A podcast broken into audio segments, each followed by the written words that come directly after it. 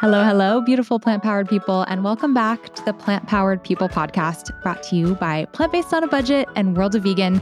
I'm Michelle Cehn, your co host and founder of World of Vegan. And I'm Toni Okamoto, your co host and founder of Plant Based on a Budget.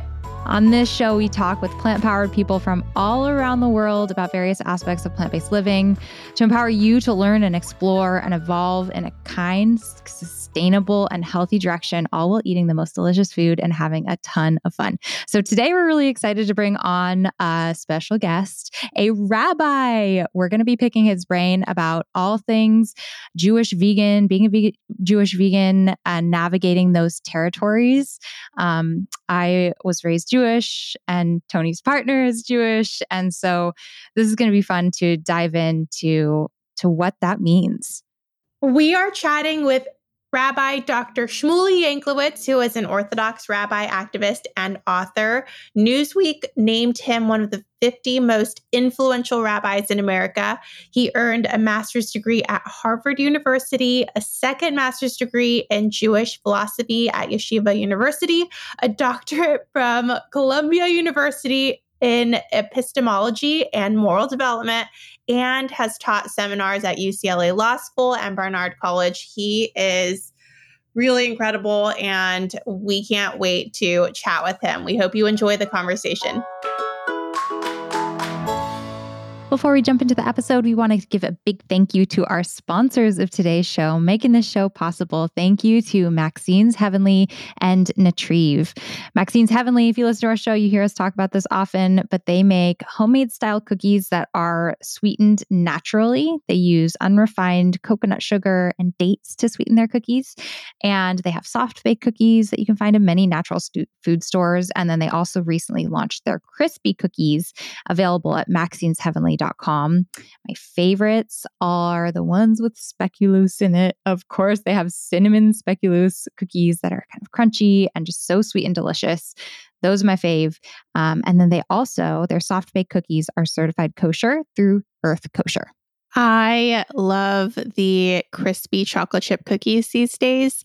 I started out with first preferring the soft baked cookies, but these crispy cookies are really, really tasty. If you want to try them, you can check them out at maxinesheavenly.com and use the code PLANTS25, P L A N T S 25, and that will get you 25% off. Hi, Rabbi Shmuley. Welcome to the Plant Powered People podcast. Hi, Toni and Michelle. Happy to be here.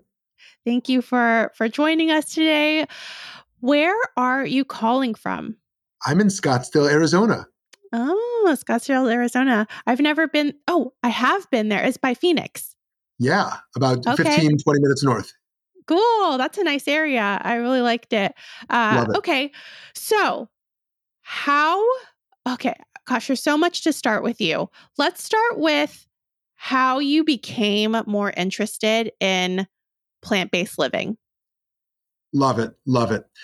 I was so disinterested for so long.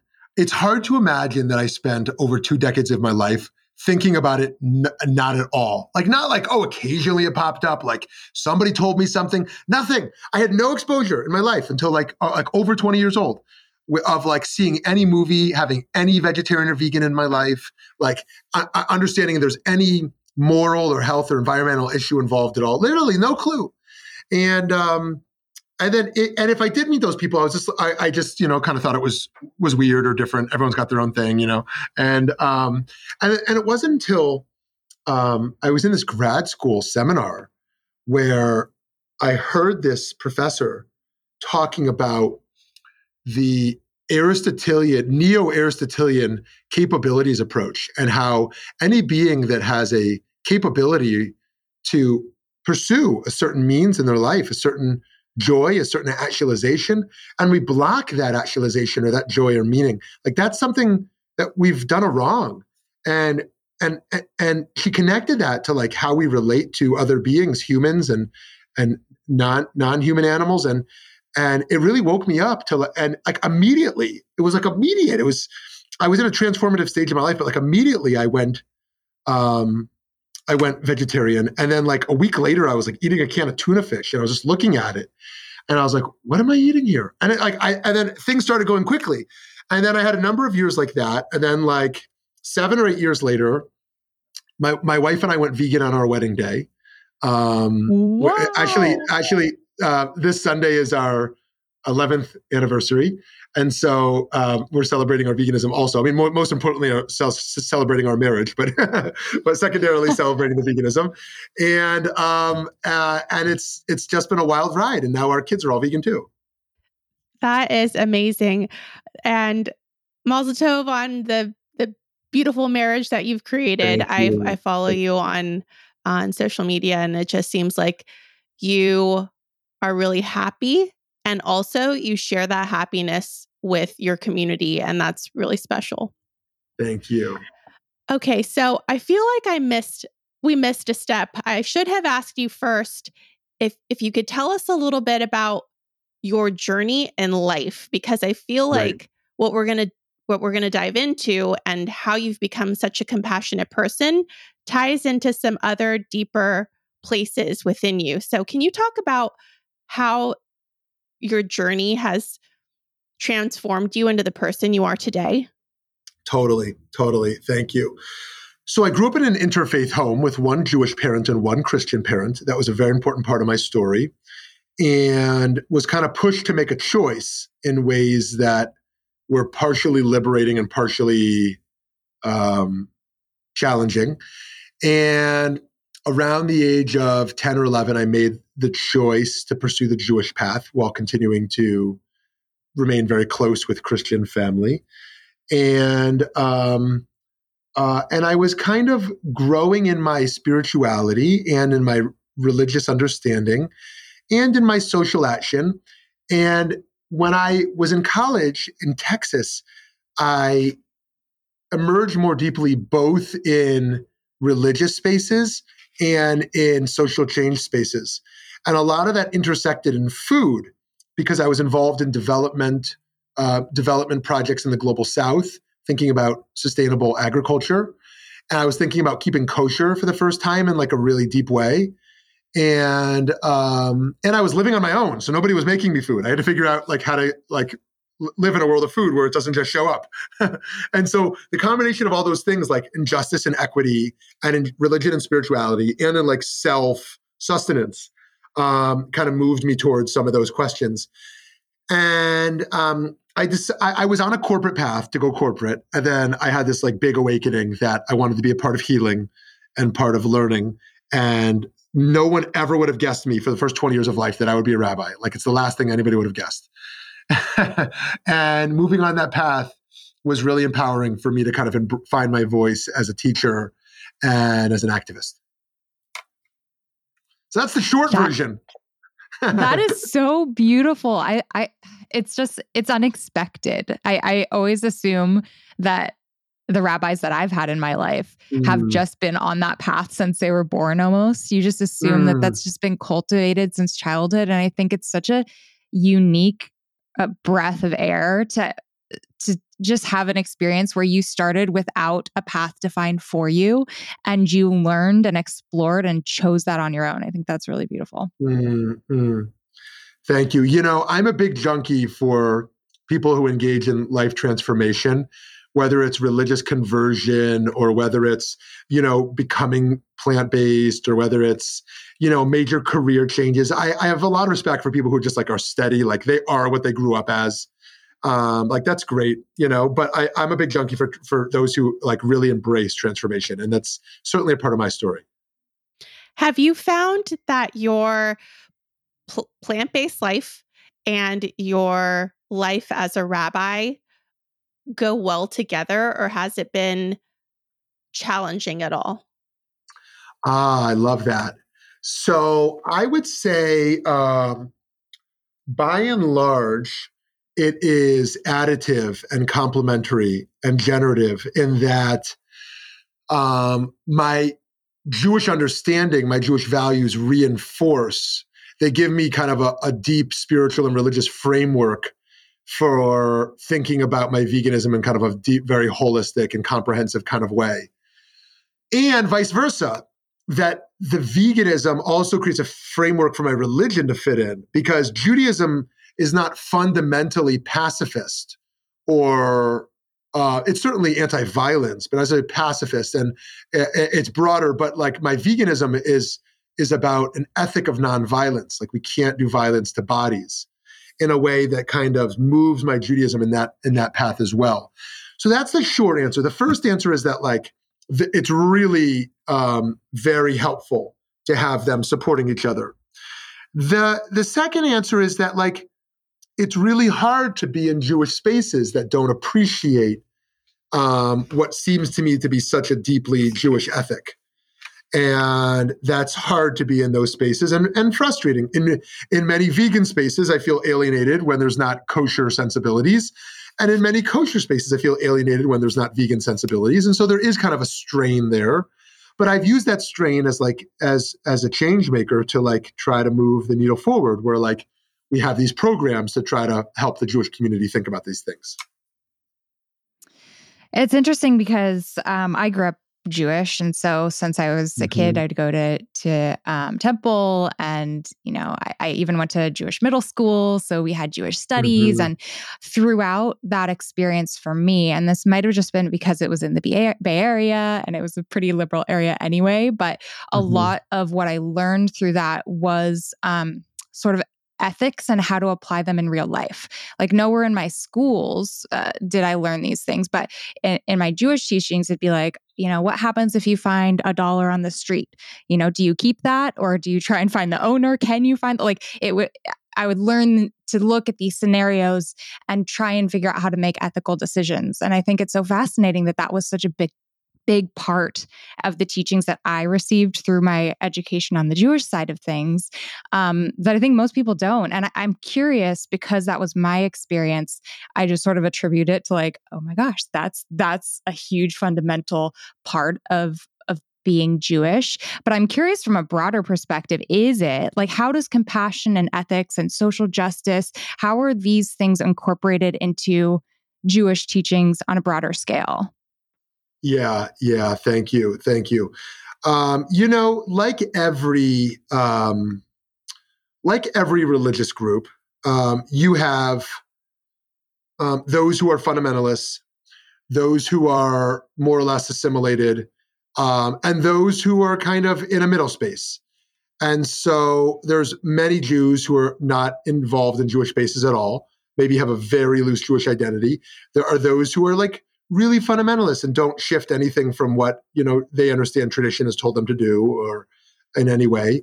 And then there's this middle space um, and in this middle space i think like the predominant vibe really is that judaism is about our social responsibility in a whole bunch of ways of allyship and of pro-democracy and of tikkun olam repairing the world and that's what i that's what brought me in and that's what continues to kind of animate and excite me about this is that like religion is should not primarily be an opiate for the masses but rather a source of discomfort a source of agitation a source of challenge for us to not accept the world as, as it is but to dream of a world that could be. Wow. That is really powerful. Even just an opiate for the masses those words like really hit hit really hit because it is we all are seeking just a source of comfort and oftentimes yes. the comfort that we provide ourselves is by blocking out what's real what's reality mm-hmm. or mm-hmm.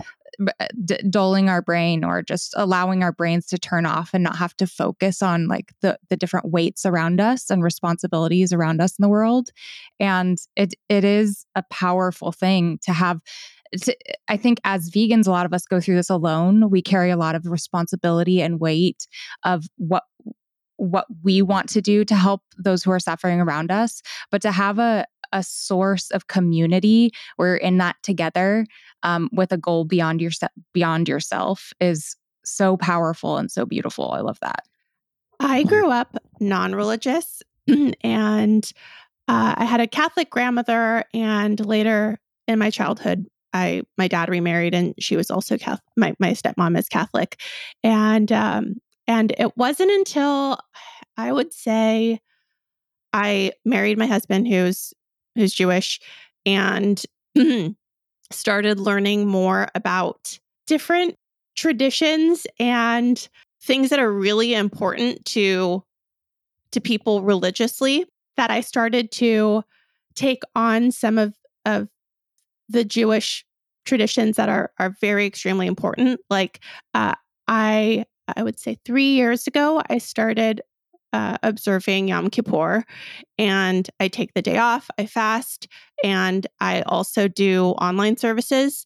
And I was really, really s- surprised by what I had put in my head of what I was about to experience versus what actually happened. And what actually happened was exactly what you were saying. We were challenged to go out in the world and make our community better.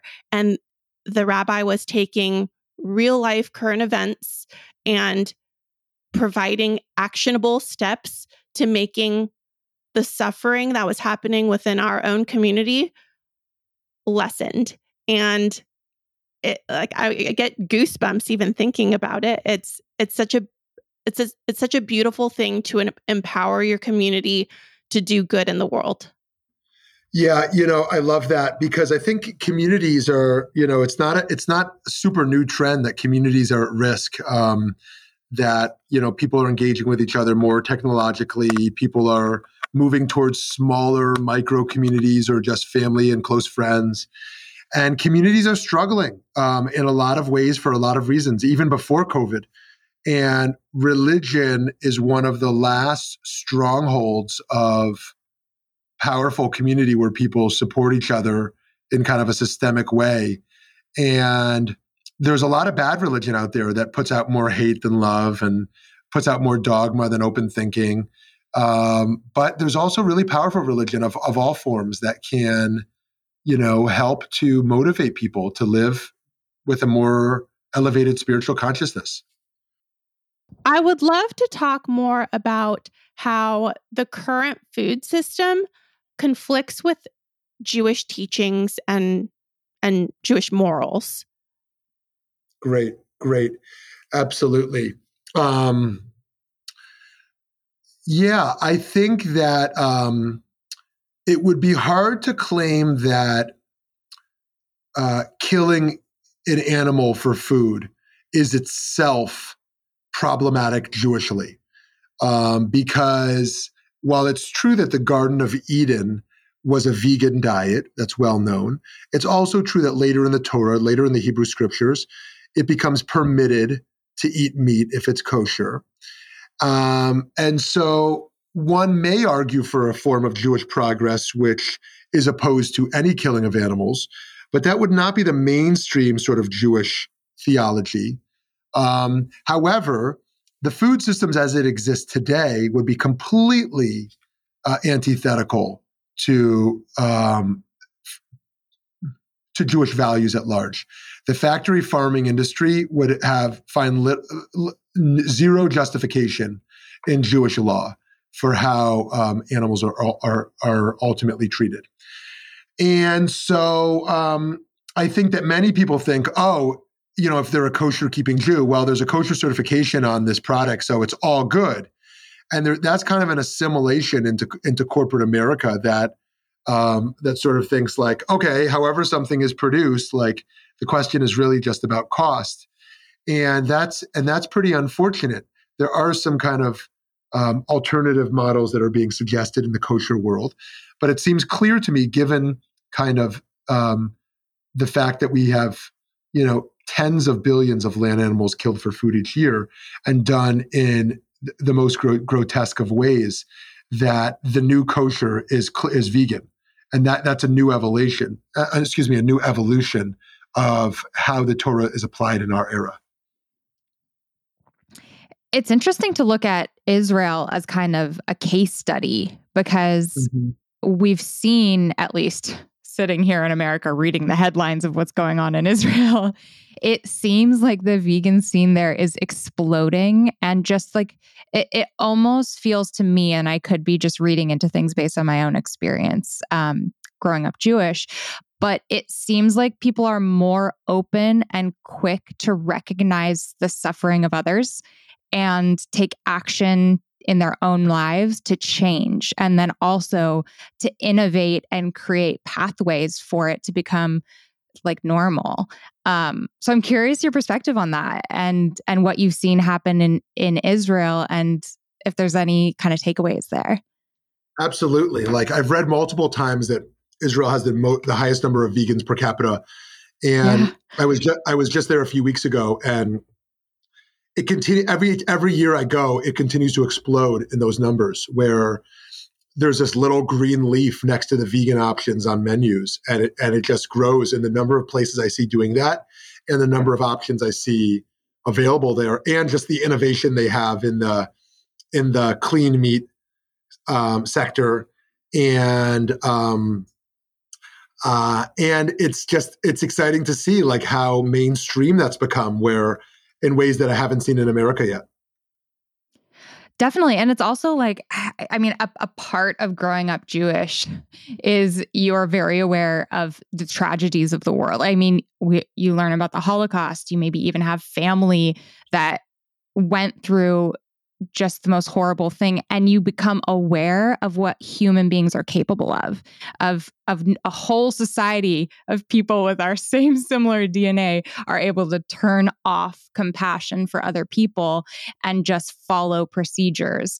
And and realizing and knowing that I wonder if that helps uh, just understand okay like maybe we don't put all of our trust in just like the government is making sure everything's done well and and oh, questioning yeah. things more and then yeah. just taking action to stand up for those who don't have a voice who are being exploited totally totally i love that i love that and um i think that's that's exactly right there's always kind of a little bit of a skepticism or a questioning of people in power um that's a deep part of Jewish ethos. Even Abraham himself, the first Jew, challenges God, whether God is just.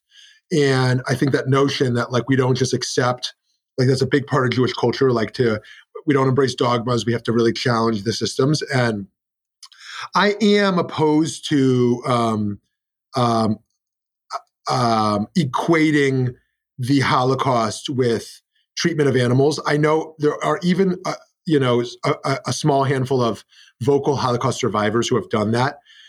Even though I'm opposed to equating that in any way, once one has had the sensitivity towards what mass systems of slaughter look like. You've been to concentration camps and you've seen gas chambers, you've seen like their their train systems, like you see how it operates. It really deeply sensitizes you towards systems of oppression and like technologies of destruction in a way that there's clear similarities in how those systems operate. Um, so one more point to what you said, which is just that um, I, I really think that the mystical dimension of ethics here is seeing beyond the surface and being able to, you know, be, um, see the invisible person and be an advocate for those who aren't seen and be an advocate to give voice to those who aren't heard. I love that.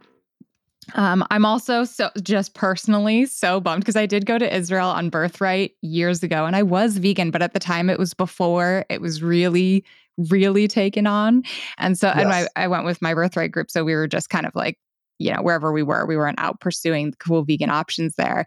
But now I've heard there's even a vegan birthright group that started, and it's just so cool. I recently last year went to an all vegan bat mitzvah, and it's it's just so cool seeing um, individuals take initiative to help j- just create opportunity to to live more compassionately and in in a sense of community on on the Jewish front and in Israel, which is pretty neat. I'm curious if you have tips. So when I was in Israel, um, I uh, I don't personally keep kosher, but the parve and kosher labels can be helpful. And in some ways, maybe you think they're helpful, but they're not helpful in navigating what can you eat. So if you are using those labels, do you have any tips on how to use them to try and figure out what's vegan? Like what's on the table oh, for yeah. you? Oh yeah, totally. Just so for friends who enter into kosher spaces in Israel or, or in America or wherever, um, the Jewish tradition is to separate milk and meat. And it was an early form, one might argue, of animal welfare in that the idea was don't kill a kid in its mother's milk, which is to say, um, be sensitive to the animal's experience, even while you you're gonna you may be benefiting from, you know, what they're I guess what they're offering you. Um, but and so this idea of waiting six hours traditionally after eating meat before eating something that is dairy. And so that means if you enter into a kosher meat establishment, you know that anything you order on the menu will not have dairy in it.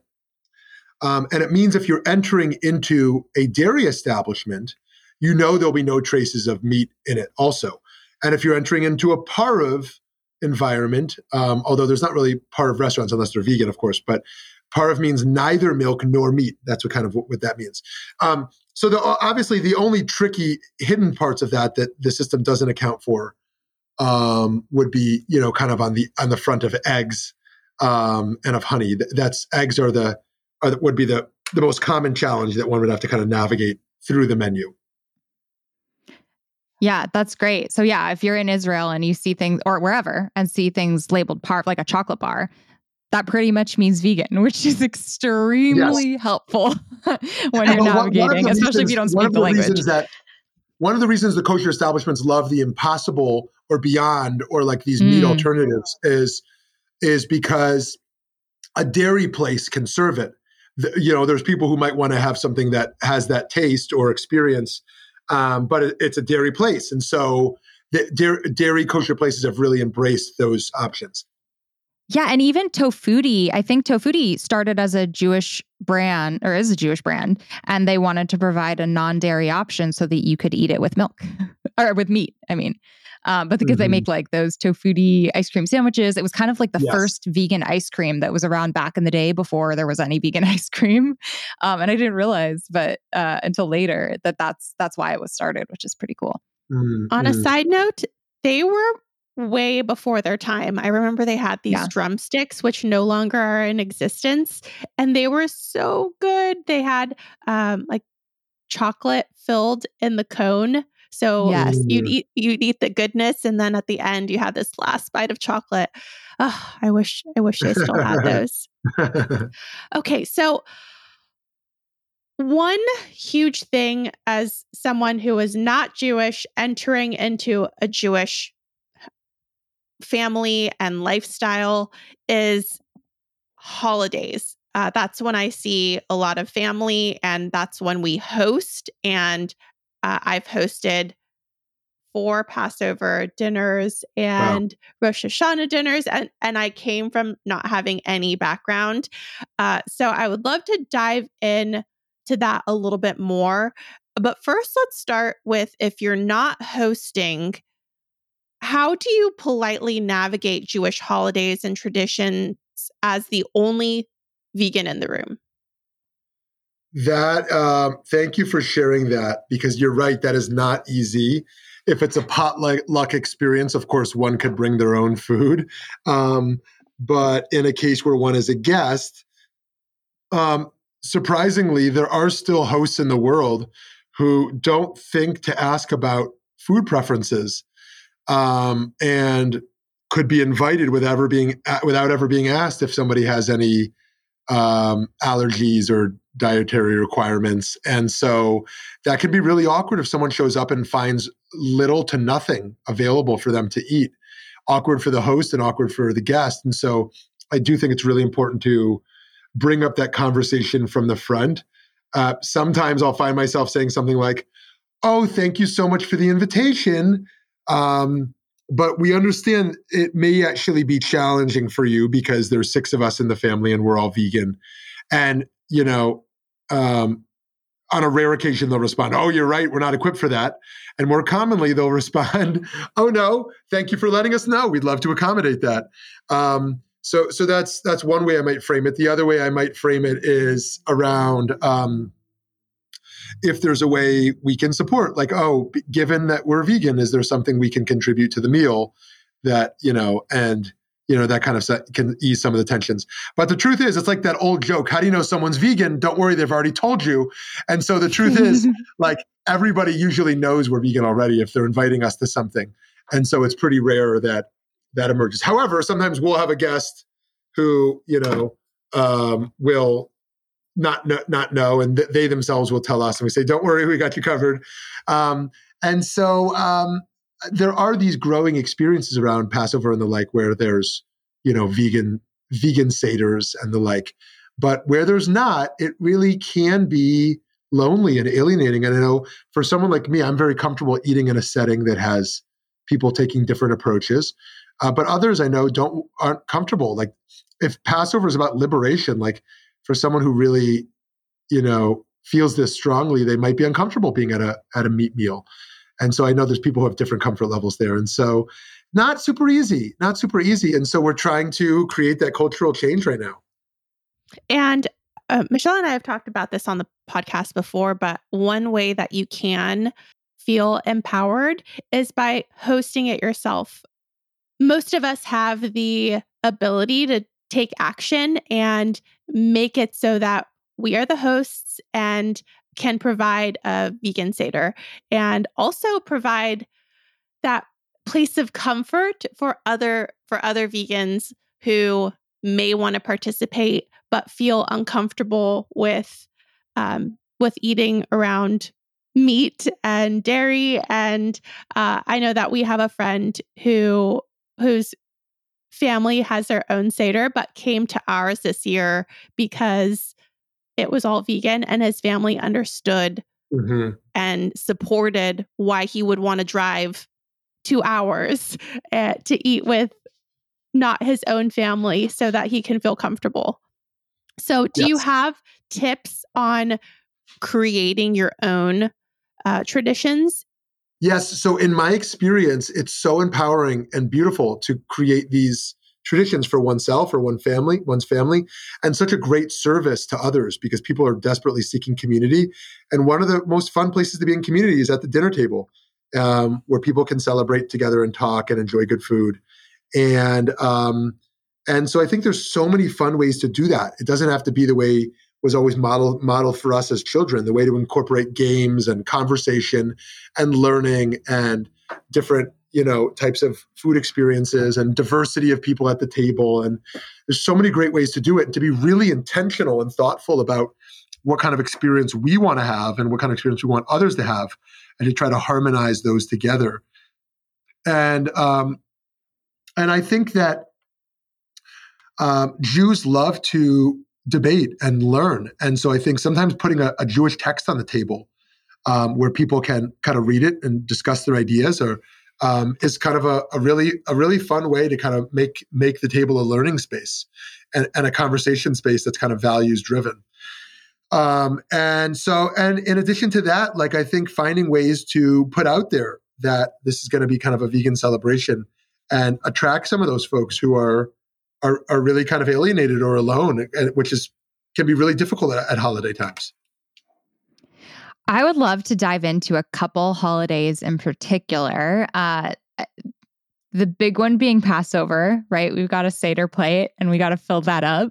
And everyone has sort of different techniques for what to put in place of the bone, in place of different, uh, the egg. I'm curious what you do. Uh, Toni, I know you've posted pictures of yours before. We have a Passover, vegan Passover guide on World of Vegan as well. But what do you do for your Seder plate? Um, so uh, before I share, I'm, I'm I'm curious what you have mostly heard and mostly seen or done yourselves. Uh, mine's pretty funny. My mom actually started doing this when I went vegan, but she would just, this is silly. She would just draw a picture of a bone and write bone on it and cut it out uh-huh. and put it on a plate. Right. And I think the first year she did the same thing with an egg, but I've since seen people do like, you know, they'll do the, like the potato that looks like an egg, which I think has mm-hmm. similar representations for the meaning. Um, yeah. Toni, what do you do? I use the Just Egg bottle. And uh, I remember that picture. Stick, stick, stick, it right there. And then for the bone, we do um, Eddie has these whimsy bones that look like bones, and I, I put that there. Oh, very cool! Wow, I, you know, it's funny. I, I, just assumed you'd say that you do the same thing I do, but so it's, it's cool to hear what what both of you have done. Um, yeah, so our our our model has been to use a beet instead of the shank bone. um, because the Talmud itself, the, the rabbinic work of the Talmud itself, mentions the beet, and um, so that's worked well for us, just like a slice of, of beet. And then for in place of the egg, we use a mushroom, uh, a cooked mushroom, and that's similar to the potato idea you shared. Is that it's it's white, it's round and circular, it's small, and it kind of represents this, you know, this spring and kind of like a circle of life. I love that you're not signaling to everyone at the table we're using a piece of paper with a stick figure drawing of things on it because we can't use what's real and instead finding something that's equally meaningful that's equally beautiful that's just uh, has the significance there w- without without uh yeah the the awkward replacement component that's amazing yeah. we're definitely going to do that Thank next you. time we have a seder and then awesome. okay matzo balls okay we're running out of time so we'll be kind of swift but uh, just a quick note on recipes. Almost any recipe that you're making, you can find a vegan version of it. Toni and I actually have a recipe for vegan challah in the Friendly Vegan Cookbook. I actually just made that really recently. Um, I veganized noodle kugel, which was really fun. That was something that I always ate growing up. Growing up, and like lox was something that was a, a lot of like you know, after temple brunches or whatever, lox with bagels. And so we have a recipe for carrot lox. So there's a lot of ways to get creative with recipes. Latkes are so easy to veganize. Um, but I'm wondering if you have any super favorite recipes that you'd want to point people to that you're like, you've got to try this at your next celebration. Oh my goodness. Um, so many things. Um, but I know that um, uh, in regards to matzo balls, uh, we get that question all the time. Um, and of course, there's so many great ways to make vegan matzo balls, and um, and it's not always easy. I know. Um, what, um, what do you both use to make things more compact? I know I've heard some people use applesauce. I've heard some people use potato starch. So the most common matzo ball, I think, I, have heard people just not use anything in place of the egg, just kind of make it a little more compact. Is there anything you both have heard on that front? Or done? Um, I have made and failed matzo ball soup about a hundred times. They just they oh, look yes, so perfect yes. and then they disintegrate. Yes, so beware if you're making it for the first time. Don't make it when you're going to be serving it. Make it right. first for yourself. Um, we have a recipe on World Vegan. I, am pretty sure it uses uh, silken tofu. Um, and I've made it and it turned out great. So that right. one works, but I know there's a lot of right. different perspectives. And Toni, right. you have and a recipe on there too, right? Yep. Yes, mine also has silken tofu, but I know that uh, if you're kosher, you don't eat silken tofu. Is that right? Well, wh- what is that? Silken? Uh, it's tofu. It's tofu, but it's it's a lot softer. It's like soft oh. tofu, and um, some people don't eat beans. So I've heard in my comments. Uh, we well, we eat we eat them, and uh, and so our matzo balls have silken tofu. Oh, and yeah, I'm, yeah, I'm looking online. Silken tofu is kosher. Yeah, I, I, yeah, it's uh, yeah for Passover. I, um, oh, oh yeah. Thank you for that. Yeah, good point. Right. Yeah, uh, oh, so, yeah. We, we, tend to eat matzo ball soup year round, not just on Passover. So that's oh, why okay, I wasn't. Got, yeah. got it. Got it. Got it. Sorry for pas- for um. I've heard that silken tofu is not kosher for Passover from some people, so that's why I was a little bit hesitant. The other common one we do is we. I just like my wife Shoshana makes re, like literally the best challah in the world, the best Shabbat bread, and you know she doesn't replace it with anything, just just no egg, and it's it's moist and it's sweet and it's amazing. And there's a custom in your first year of marriage to dip in in honey instead of salt. And so in our house we just do agave, and we we kept that going beyond our first year of marriage. I, we're we're 11 years into it now, so we have we have challah and agave every every Friday night and Saturday morning. Um, but so many other things. There's so many other great things that are happening in Jewish cuisine right now, and cholent Cholent is something that most people made with meat, but this kind of bean stew to eat for Saturday lunch is really popular coming out of a crock pot. And it's healthy with just a lot of different kinds of beans. And it's always just fun, a way, a way to warm up on a Saturday. I love it. Okay. So, as we close up, do you have any words of wisdom to share? Just words of wisdom from the rabbi for our listeners. Wow, so many, so many. Yeah, and I think that um, I think that it's that whatever religion we're a part of, or no religion we're a part of, that we continue to kind of invest in this space of deepening deepening our inner worlds in order to create change in the outer world. It's so easy to be consumed with all of our external tasks, and there's just so many of them. But to see that the more we cultivate our inner character, our inner spirituality, our inner kind of intentionality, that we can be so much more impactful in the outside realm and it can be more sustainable and joyful for us. And so I hope we can all find those types of communities and spaces that lift us up and help us to lift up others as well. And I think the other nuanced spot is to hold the darkness and the light together. Like there on the one hand, there's so much brokenness, there's so much pain and suffering and evil in the world. On the other hand, the world is so beautiful and there's so much good happening and so much to celebrate. And some people want to hide in one of those two spaces, but I think I think good religion and good spirituality teaches us to hold both of those polarities at once in a way that's sustainable, where we can continue to repair the world, and in a way that is honest um, and um, helps us to see sometimes some uncomfortable truths. That's really beautiful. Thank you so much for joining us today and sharing your knowledge with our community. And we really appreciate your time and existence in this space.